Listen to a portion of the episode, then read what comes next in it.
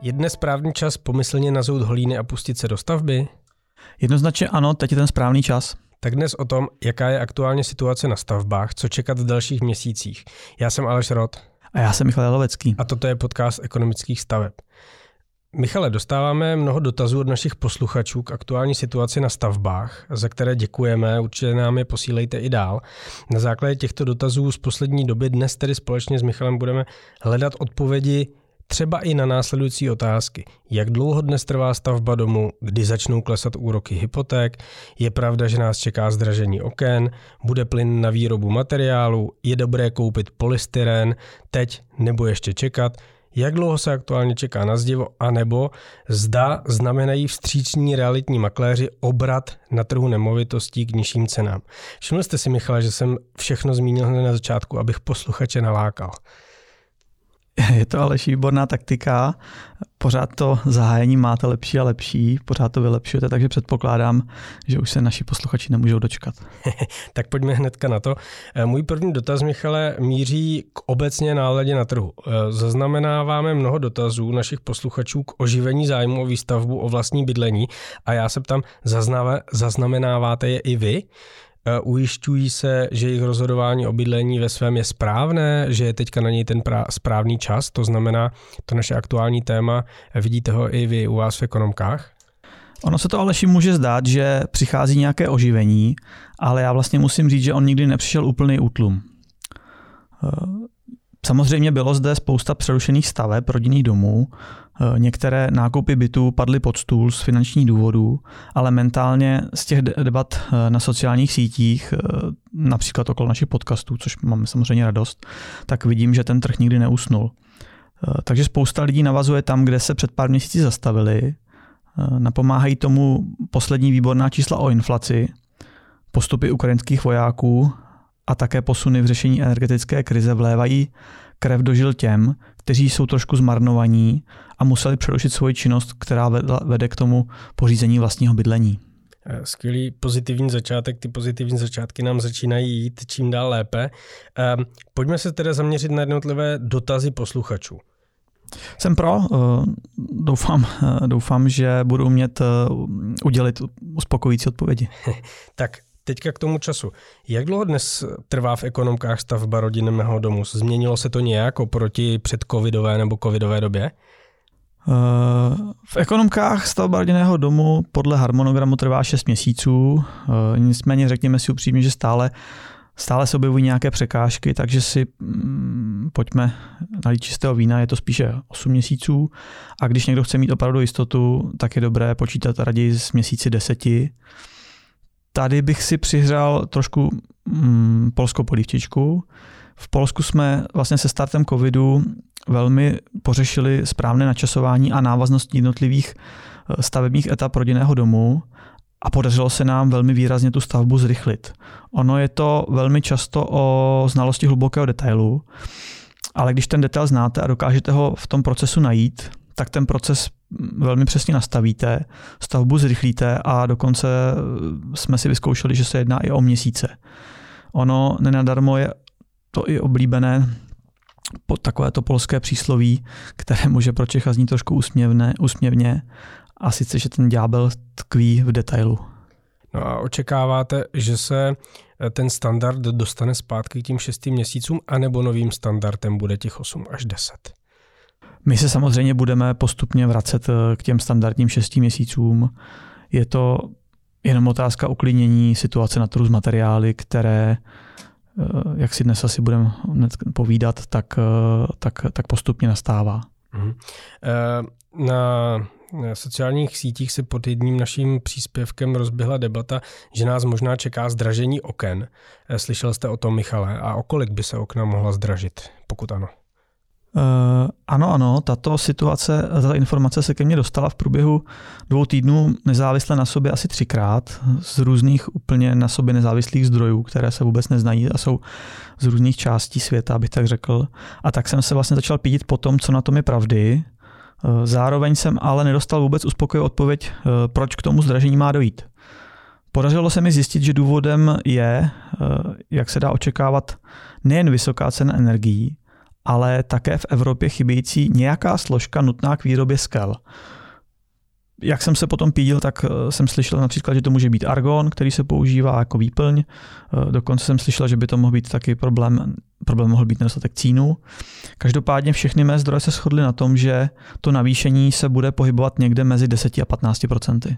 Mm-hmm. Mm-hmm. To není vůbec málo. K oknům jsme dostali ještě jeden dotaz, který je teda velmi konkrétní a týká se přímo vaší firmy, ale proč ho nepoložit? Přijímají ekonomky objednávky od výrobce Vekra a dodává v současné době Vekra? Vekra, Vekra nám, co mi známo, dodává, objednávky přijímá, takže tam žádný problém nevidíme, ale velmi pravděpodobně to může být nějaký malý stavebník nebo malá firma, která samozřejmě nemá takovou pozici a pak z toho si jako redukuju, že asi přišla toho otázka. Uh-huh. Další dotaz směřuje k fasádnímu polystyrénu, což je vzhledem k energetické situaci v Evropě uh, takový evergreen. Uh, zateplování má být jedna, jeden z nástrojů, jak uh, snížit dopady energetické krize. My jsme tady to téma už několikrát řešili, tak ho otevřeme znovu. Tazatel se ptá, zda má smysl kupovat šedý fasádní polystyren ještě letos, anebo počkat na jaro, kdy se chystá dům zateplit. Jenom šedý polystyren je ten s vyšší uh, izolací, že ano? Vyšším, tím, vyšším, vyšším respektive asi nižším s tím součinníkem, ano. společníkem, jak říkají pláci. Uh, Výrobci teplných izolací udělali klasickou věc, my jsme si nedávno říkali takzvanou českou cestu, tedy vydali nové ceníky, ve kterých došlo k brutálnímu zdražení eh, o téměř 40%, ale v zápětí eh, začaly v podstatě na denní bázi nasazovat akční nabídky a slevy okolo 37-35%. Eh, ve vybraných médiích se pak Aleši objevily články o tom, že jsou velké slevy vlastně polystyrénu. My v ekonomických stavbách očekáváme, že cena na jaře bude zhruba stejná jako dnes ta akční. Tam nevidíme nebo netypujeme žádnou změnu. Tedy ta aktuálně zlevněná. Nějaké chvilkové větší snížení cen by se možná mohlo objevit okolo Vánoc nebo těsně po novém roce, ale obecně bych si myslel, že pokud koupíte ten polystyren dnes za cenu akční, tak ta cena bude podobná té, za kterou ho budete kupovat na jaře. Tedy samozřejmě pokud má někdo možnost skladovat bez obravy, obavy uh, z ukradení, což je bohužel dneska se nám, jsme se o tom nedávno bavili, mm. situace, která se nám vrací, tak ať klidně nakoupí. Třeba to může být takový hezký dárek pro rodinu, pod vánoční stromeček. Tak eh, to by byl asi pořádný strom, pod kterým by to stálo, protože když si vzpomenu na ty haldy u svého domu, tak jsem rád, že už je mám na na fasádě. Nicméně eh, po dotazu na fasádu tady máme ještě dotaz týkající se zdění.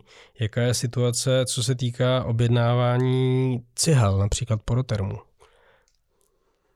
Dodací termíny vlastně v celé střední Evropě se prakticky ze den na den výrazně zlepšují. Eh, není, nebo nedá se říct si jednotný pohled na celý sortiment Eh, vždy je potřeba jít podle konkrétního výrobce. Eh, v ekonomických stavbách nyní čekáme na dodání u cihel porotermu od objednání zhruba 4 týdny. V Polsku jsme nedávno, já jsem to myslím i říkal tady, na jedné stavbě velmi náhodou ze dne na den řešili změnu, změnu toho druhu zdiva právě na poroterm a shodou okolností byl, bylo to v Varšavě, byl dostupný vlastně na druhý den, tak to je taková jenom zajímavost. Zatímco i tom dostupný vlastně nebyl vůbec. U tvárnic Itongu eh, se čeká aktuálně zhruba 2 až 3 měsíce, ale například v Polsku, kde má Itong čtyři produkční linky, čtyři závody, tak je dodání do měsíce, což je zase ta otázka, kterou si tu v poslední době klademe neustále, a což jsem si vlastně já nikdy nemyslel, že si budeme v Čechách klást, proč jsme vlastně jako stát dopustili, že se postupně všechny produkční linky čehokoliv vlastně eh, pro tady tu naší část Evropy, Evropu, Evropy přesouvají do Polska. To mě jako docela, docela zastává z toho rozum stát. Myslím si, že to je trošku o tom se zamyslet nad tím, což bych tady měl říkat, kam ta politika posledních 10 až 15 let vedla tady u nás. Eh, jinak na nedávné schůzce eh, s vedením Itongu tady v Čechách nám bylo přislíbeno, že do konce října dojde k úplnému narovnání na běžné dodací lhuty, tak jak to bylo před, před těma posledníma krizema. Další posluchač se nás ptá, jestli bude vůbec dostatek plynu na výrobu stavebních materiálů a navazuje tak pravděpodobně na nás předchozí podcast 15 z dubna tohoto roku, kde jsme se právě roli plynu řeš, věnovali poměrně intenzivně. Kdo, koho by to zajímalo, může se to samozřejmě zpětně pustit. Je to pořád docela dost aktuální. No a jaký je ten výhled aktuální? Je to samozřejmě poměrně odvážná predikce, protože ani my v ekonomikách nemáme skleněnou kouli. Nicméně my si myslíme, že plyn na 95% bude.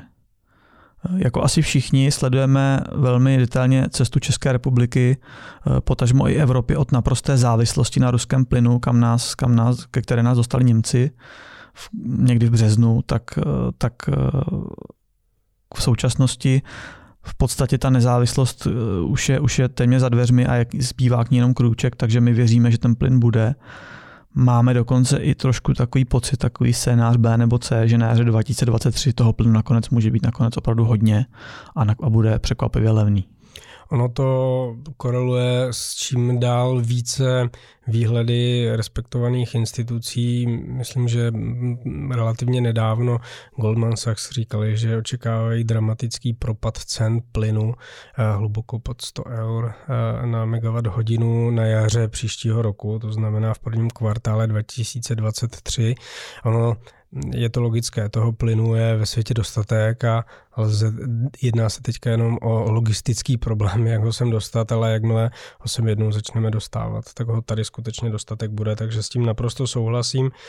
Um, další dotaz se objevuje velmi často a je to i logické, protože eh, kdy začnou klesat sazby hypoték, je pro mnoho majitelů nemovitostí i pro ty, eh, kteří se jim jich stát chtějí, dost zásadní informace. Eh, takže sazby hypoték, Michale. Kdo sleduje průběžně tisk, hlavně ten ekonomického charakteru, tak na přelomu srpna a září zaregistroval, že se ty sazby hypoteč, hypoteční pozvolna vydaly na jich. Ta, ta křivka se zalomila a někdo by možná řekl, že to je zatím drobná kosmetická změna, protože opravdu to nebyl velký výkyv. Ale ten začátek je vždycky těžký a je nutno to tak brát.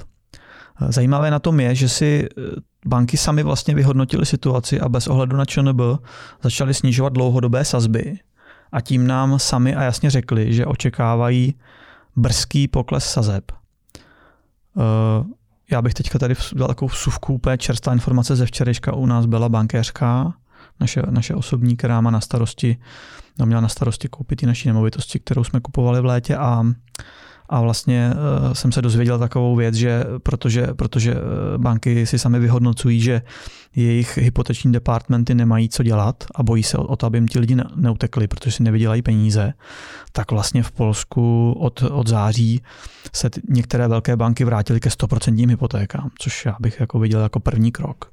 S těmi sazbami nemůžou až tolik dělat, tak uh, aspoň uvolňují to všechno okolo, takže eh, já si myslím, že české banky možná se vydají nějakým podobným směrem. Neříkám, že to budou 100% hypotéky, ale nějakým podobným směrem. Vy budete Aleši určitě vědět, v kterém předchozím podcastu jsme, jsme vlastně pokles eh, hypotečních se predikovali. Uh, pamatuju si to, byl to podcast 19, David ho předpovídal, jeho predikce byla, že v září začnou sazby klesat a pravda, přesně to se děje. Je to tak? Přišlo vám to tehdy Aleši odvážné? Mně přiznám se ano. Mně to přišlo eh, odvážné a stále mi to odvážné tak trošku přijde a myslím si, že eh, to, o čem jste vymluvil, to znamená o té reakci bank, tak to má eh, za sebou ten ekonomický fundament, protože ty banky se samozřejmě dívají na tu 14-denní reposazbu, kterou vyhlašuje Česká národní banka ale zároveň pracují s nějakými dlouhodobými sazbami, třeba jako pětiletými, nějakým budoucím výhledem mm-hmm. a jakmile tam se to začne otáčet, tak bez ohledu na to, co vlastně dělá Česká národní banka na svém zasedání, tak oni už začínají s těmi sazbami otáčet směrem dolů a, a přesně to se děje, protože troufal bych si tvrdit, že predikovat Eh, rychlé otočení kormidla měnové politiky Českou národní bankou, v to asi doufat nemůžeme.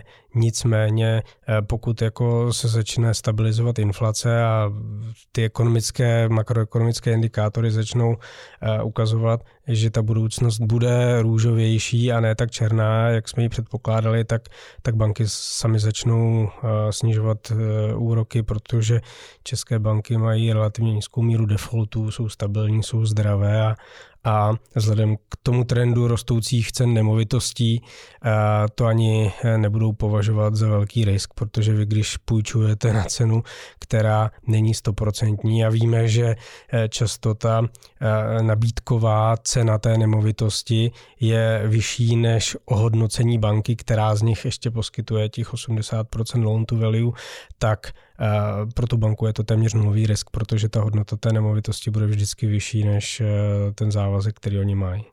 Ale ještě asi vás necháme namluvit video, takový krátký, který budeme pouštět našim klientům na schůzkách, aby pochopili, že to skutečně jako je velmi neriziková, neriziková záležitost brát si hypotéku v dnešní době i pro toho klienta. Toto není investiční rada, jak vždycky říkají investiční poradci.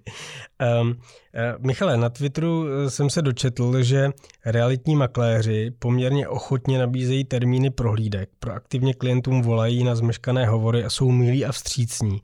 Eh, někteří naši posluchači mají pocit, že to, tam, že to tak dřív nebylo a že právě toto je možné chápat tak jako autor té myšlenky, které to tam napsal, eh, že se trh s nemovitostmi začal obracet. Eh, můžeme tedy čekat pokles cen developerů a stavebních firm? Píší o tom i vaši oblíbení novináři někteří. Eh, díky Aleši za tuto otázku, na to jsem se fakt těšil, musím říct. Sám na sociálních sítích neustále, neustále čtu směšování vlastně dvou skupin, dvou takových tématů, nebo témat. Je to nazval bych to takové to klasické pomyslné eh, míchání hrušek a jablek. Eh, a já se to pokusím teďka srozumitelně vysvětlit. Ony dvě skupiny, čili ty hrušky a jablka, jsou nemovitosti na sekundárním trhu, čili ty, které už stojí nějakou dobu, už nich někdo bydlí a už někdo koupil, a novostavby. A je v celku jedno, zdá se vlastně jedná o byty v developerském projektu nebo, nebo byty v paneláku na sídlišti, anebo zase jedná o nové rodinné domky či, či prostě domky po rodičích například. Hodně se často setkávám s názorem, že když klesají ceny bytu v paneláku o 10%, tak musí začít klesat i ceny bytu v developerském projektu, který se staví nedaleko. To je ale z mýho pohledu hrubá neznalost té dynamiky fungování trhu s bydlením. Ten byt paneláku někdo kdysi před mnoha lety postavil, první nájemník ho vlastně zaplatil tu reálnou cenu, to nacenění, za kolik, za kolik ten eh, byt, eh, nebo kolik ten byt stál, ale tím vlastně v ten moment to racionální nacenění končí. A ta další cena už se vždy odvíjí od mnoha, a tady se dá říct spíše neracionálních faktorů. Mimo jiné jsou to dispozice nemovitosti. Všichni víme, že 2.1 a 4.1 bývá velký rozdíl, eh, pokud počítáme cenu za metr. Je to otázkou nabídky bytů v okolí. Je to velmi důležité, je, a teď to vidíme velmi přesně, jaká je aktuální situace hospodářského cyklu, jestli jsme, jestli jsme v růstu, jestli jsme v poklesu. Naproti tomu developer na prvním místě řeší cenu, za kterou ten projekt postaví, logicky. K tomu k té ceně, kterou mu ten rozpočtář napočítá za ten, za ten celý developerský projekt, si, si přihodí prostě svoji hrubou marži okolo 20%.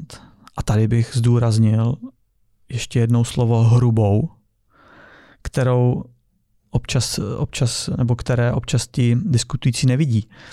Eh, snížit cenu o 10%, tak velmi pravděpodobně nemůže, protože by velmi reálně zkrachoval.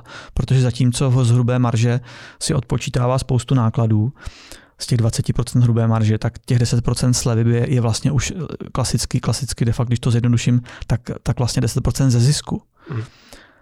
A ten zisk se většinou z hrubé marže 20% někam k deseti čistým eh, procentům dostává. Je tedy možné, že ta cena půjde dolů někde, někde v hranici do 5%.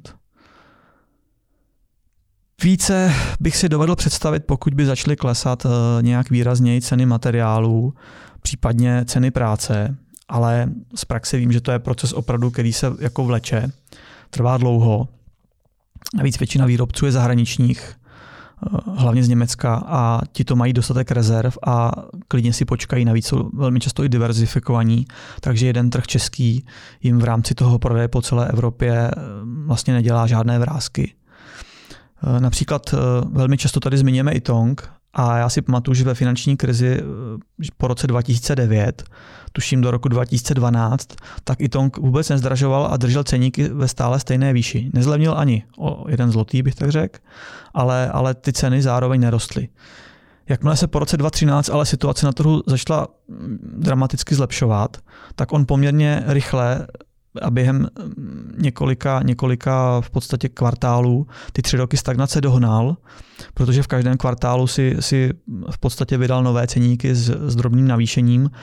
Neudělali to skokově, ale, ale v podstatě, když jsme se pak ohledli eh, rok, rok a půl zpátky, tak to poměrně skok byl, protože prostě ty tři roky tam, tam stihnul, stihnul dohnat ten Itong.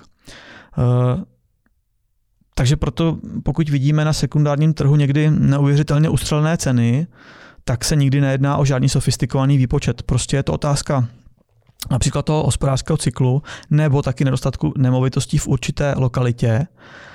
A, a ten, ten majitel, který to chce prodat, tak v podstatě střílí od boku, eh, zkouší, kam až, kam až může tu cenu vyšroubovat, co ten trh unese.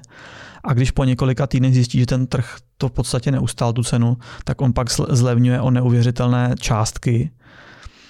V podstatě je to úplně jedno, jestli to je u rodinných domů nebo u bytů, ale každopádně vůbec bych nemíchal sekundární a trh a novostavby. To jsou úplně jiné trhy. Jak tomu jenom dvě poznámky. Jednak, jak jste mluvil o té marži, tak tam je eh, třeba si uvědomit, že hodně ta výsledná cena závisí na tom, jak rychle ten developer to postaví. To je otázka, kterou tady, nebo odpověď, kterou tady dáváme už asi po 150. a ještě o 150 krát o tom mluvit budeme. Pokud eh, ten developer čeká pět let musí mít někde rezervaci bankovních zdrojů, musí mít někde rezervované zdroje projektantů, který můžou pak ten projekt předělat, protože když něco naceňujete v roce 2018 a pak to máte začít stavět v roce 2023, tak v podstatě je to úplně jiná otázka, úplně jiná hra, což se do té ceny negativně promítá. A druhá věc je, e, Přesně tak často se bavíme o těch nabídkových cenách a jak když jsem ještě eh, učil na VŠE, tak jsem vedl nebo oponoval nějaké diplomky, eh, které se zabývaly cenou nemovitostí a tam většinou ten student se dopustil hned na začátku eh, závažné metodické chyby, že si vzal prostě nějakou lokalitu, vzal si S-reality, prošel si tam prostě nabídkové ceny a udělal z toho nějaký průměr a pak řekl cena nemovitosti v Praze stojí tolik a v Bratislavě tolik tolik, ale problém je, že vůbec neřešil, eh, jestli se to za tu cenu prodá, jak dlouho to tam leží, jestli ten člověk, je to jeho třetí nemovitost, takže to tam klidně za tuhle cenu nechá vysedět dva roky a počká si, jestli si někdo chytne, anebo eh, půjde z týdne na týden nebo z měsíce na měsíc cenou dolů, tak jak to ti realitáči často dělají, že řeknou, eh, vy to chcete prodat za pět, tak tam dáme šest a uvidíme prostě, jestli se na těch pět nedostaneme za měsíc, ale za pokus to stojí stojí, takže tam bych eh, dal jako velký eh, eh, otazník, co se týče vyhodnocování interpretace dát, nebo spíš vykřičník, protože skutečně vycházet jako z nabídkových cen a dělat z toho nějaké závěry je iracionální, zvlášť když člověk k té věci, kterou je nemovitost, má nějakou subjektivní hodnotu a má pocit, že je to skvělý byt, krásně orientovaný, prosluněný, ale pohled kupujícího může být třeba úplně jiný. A pak je tam taky ještě, když už o tom mluvíte, tak já to ještě doplním. A pak je tam samozřejmě takzvaná, takzvaná výjimka potvrzující, potvrzující pravidlo, že velmi často, a teď já vlastně sleduju taky ty různé debaty na těch různých sociálních sítích, které v těch skupinách, které se týkají tohoto, tohoto tématu, čili nemovitostí, investice do nemovitostí a podobně, nákupu nemovitostí. A tam, tam vlastně ta výjimka potvrzující pravidlo je o tom, že neznamená, že když se tam eh, někde v, v té statistice toho prodeje vyskytl nějaký dům, který se prodal za nějakou část, částku, takže tak, že se tímto jakoby směrem budou řídit ty všechny podobné nemovitosti v té lokalitě. Protože přesně tam může být jeden člověk, který neřeší peníze, potřebuje se toho zbavit, může být jakýkoliv důvod, najdu vám jich tady teďka hnedka klidně 10 ale vyvozovat na základě toho v podstatě nějaký trend je úplně jako nesmysl a, a této chyby se v podstatě ti mladí, mladí eh, investoři nebo, nebo ti, kteří chtějí, chtějí koupit prostě nemovitost dopouštějí. Je to takové to přání oce myšlenky, že oni by chtěli opravdu koupit levně a, a projektují si to do takového toho nějakého jednotlivého, jednotlivého například prodeje a takhle to vůbec jako nefunguje. Na druhou stranu, tam může být i opačný extrém, kdy někdo je ochoten si připlatit, být třeba iracionálně, protože v té lokalitě vyrůstal, má tam prarodiče, kteří jsou schopni pohlídat, se mladé, pohlídat mladé rodině dítě, takže oni, než aby se snažili někde koupit o pár stovek tisíc levněji, tak raději prostě se plácnou přes kapsu, obrazně řečeno, připlatí si, ale kupují si tu lokalitu, ke který mají nějaký jako subjektivní vztah, které v té statistice, když se bavíme o nějakých průměrných cenách nebo trendech, jako nikdy nedokážeme podchytit. Ano, to bychom museli mít hodinový rozhovor s každým ano. prodávajícím a kupujícím a pak z toho dělat nějaké závěry. V těch kolonkách to přesně nikdy neuvidíte a, a, a velmi často, velmi často to takhle funguje, zvlášť teď v tom, v, té, v, té, eh, v tom momentu, kdy nějaký obrat pravděpodobně nastává, tak, eh, tak v podstatě po dvou měsících eh, nám, nám mírně vzrostla nabídka nemovitostí a, a v podstatě ti někteří z toho vyvozují úplně jakoby Armageddon stavního trhu, což je úplně jako zcestný. To byla moje další otázka, protože uh, některé novinové články a obecně i uh, vstupy do debat na sociálních sítích je, argumentují právě tím, že nabídka nemovitostí v Praze roste a že z toho můžeme vyvozovat to či ono. Dokázal byste eh, vy odhadnout další vývoj, ať už se to týče prodejů nebo té nabídky, nebo respektive možná než odhadnout vývoj, spíš okomentovat to, co jsme tady teď trošku nakousli, jak se na tenhle fakt dívat a jak ho interpretovat. My jsme s kolegy na toto téma dělali nedávno analýzu, eh, ještě před dramatickým růstem inflace a sazeb, ale, ale moc fundamentu, fundamentu pro pokles té ceny jsme popravdě neviděli. Eh, myslím si, že vše je zcela zásadně odvislé od úrokových sazeb. Jakmile budeme mít u pětileté fixace úrokovou sazbu začínající čtyřkou, tak se prodeje začnou dynamicky zvedat eh, s každou desetinou dolů. Uh, asi se Aleši shodneme, je to, to klasicky čistý ekonomický fenomén, že se nám tu od jara v podstatě začala tvořit nějaká zadržená poptávka.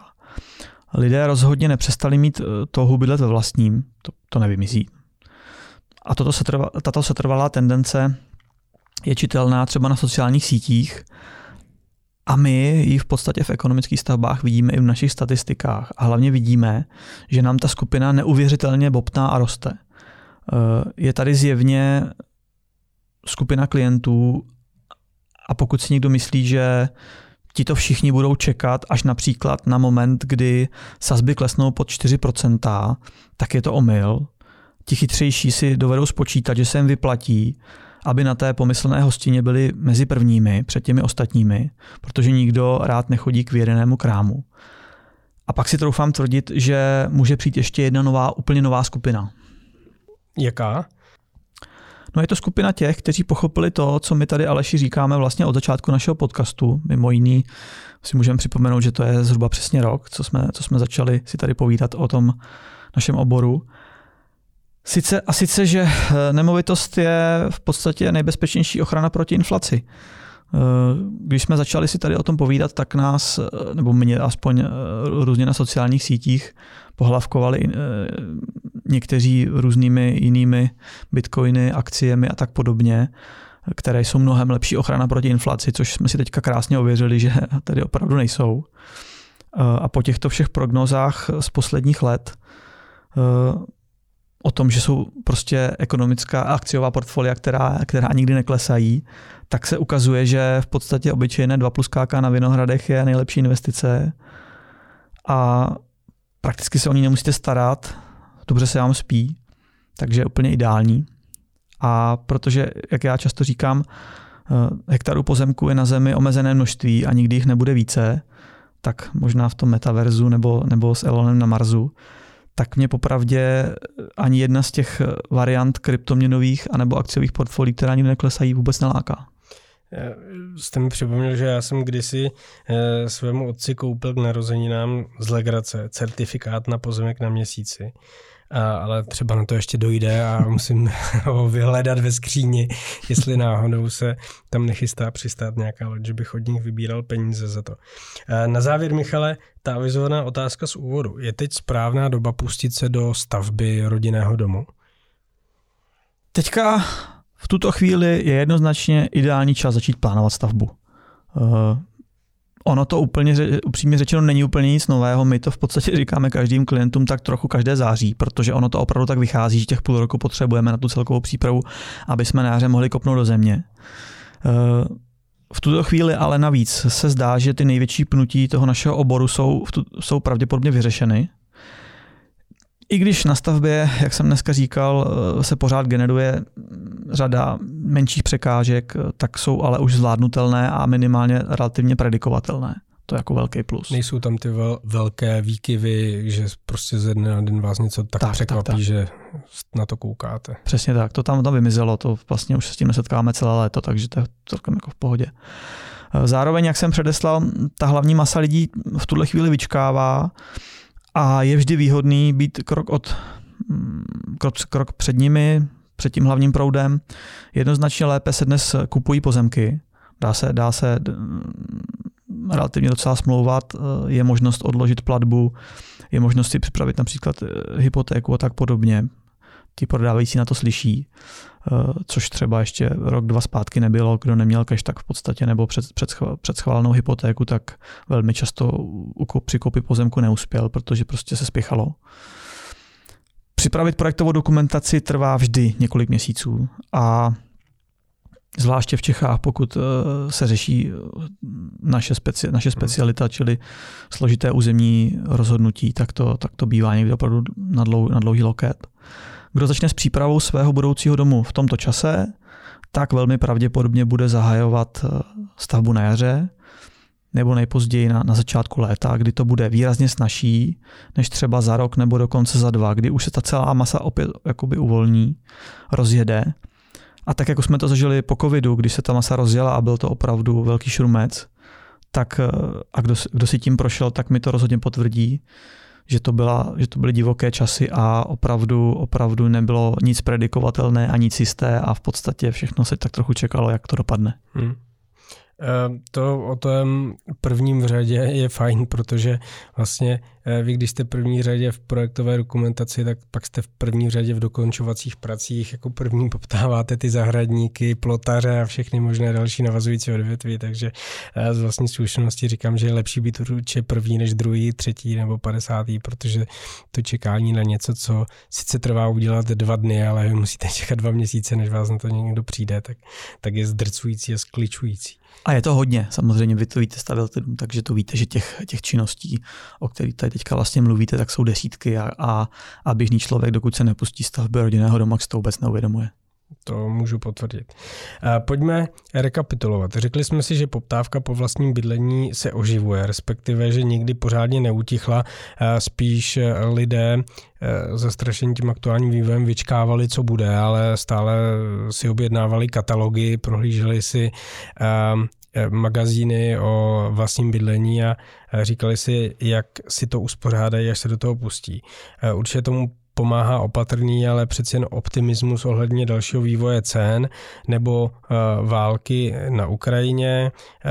Uh, Konkrétně tomu určitě pomůže i ten předpoklad otočení trendu u eh, úrokových sazeb hypoték, které eh, fungují jako magická brána na eh, poptávku, na tu realizovanou poptávku po vlastních nemovitostech. To znamená, jakmile ty sazby ehm, v tom trendu pojedou směrem dolů, lidi si řeknou, že už je nemá co negativně překvapit, že tam už může být jenom to pozitivní překvapení z poklesu, jak jsme tady o něm mluvili a pak se ta masa může utrhnout.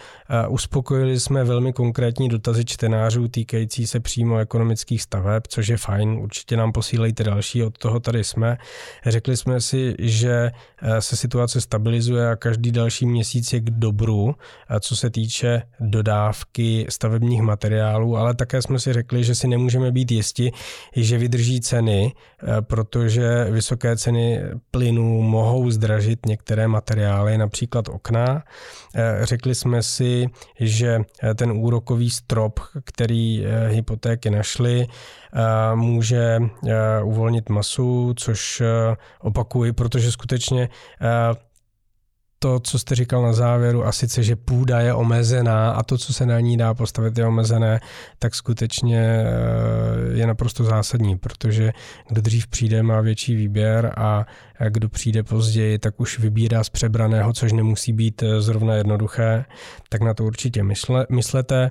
No a eh, řekli jsme si také k celkově k výhledu cen nemovitostí na trhu a k tomu, že při řešení vlastního bydlení je aktuálně teď nejlepší čas začít plánovat, protože bez ohledu na to, jak dobře to máte promyšlené a na jakou firmu se obrátíte, tak počítejte s tím, že pár měsíců, ehm, než kvůli půl roku to zabere a pokud chcete na jaře začít stavět, tak je ideální čas na to teďka začít poptávat, plánovat, uzavírat smlouvy, řešit hypotéku a připravit se na to, abyste skutečně s těmi prvními jarními dny mohli začít kopat do země. Zapomněl jsem na něco, Michale? Já myslím ale, že ne. Rekapituloval jste to velmi pěkně, takže myslím si, že, myslím si, že v podstatě takhle nějak ten dnešní díl byl postaven. Tak super, to jsem rád. Eh, dovolte nám se s váma rozloučit. Eh, milé posluchačky, milí posluchači, určitě nám pište vaše podněty na adresu podcasty zavináč ekonomické stavby CZ. Můžeme spolu být ve spojení přes sociální sítě, zejména na Twitteru, na našem Twitterovém účtě, eh, kde naleznete i odkazy na tento díl nebo minulé díly. No a my se těšíme zase příště naslyšenou. Pohodový podzim.